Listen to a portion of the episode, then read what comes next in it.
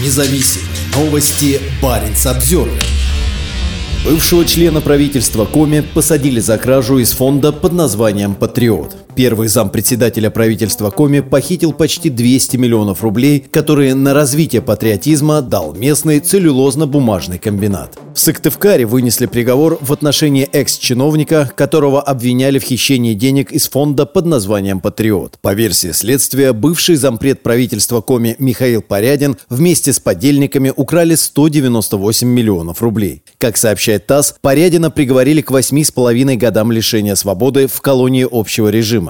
Также его оштрафовали на 500 тысяч рублей и на 3 года лишили права занимать определенные должности. Обвинительный приговор по этому делу вынесли еще 2 фигурантам. Политтехнолог Максим Минеев получил 5 лет лишения свободы, а бывший директор благотворительного фонда Николай Игнатьев – 5,5 лет лишения свободы. Адвокат Порядина Наталья Рыбина заявила, что защита обжалует приговор, а экс-чиновник не совершал того, что ему инкриминируют. Адвокат бывшего директора фонда «Патриот» также не согласен с приговором. По мнению защиты, Игнатьев только предоставлял фиктивные документы, а по такому преступлению уже истек срок давности. По версии следствия, Михаил Порядин и его подельники похитили средства, которые фонду «Патриот» выделила на благотворительность компания «Монди СЛПК», крупнейший в России целлюлозно-бумажный комбинат. Холдинг перевел в фонд 200 миллионов рублей на мероприятия по патриотическому воспитанию. Целевым образом был израсходован лишь 1 миллион рублей. 198 миллионов оказались украдены. На них были составлены фиктивные отчеты о проведенных мероприятиях.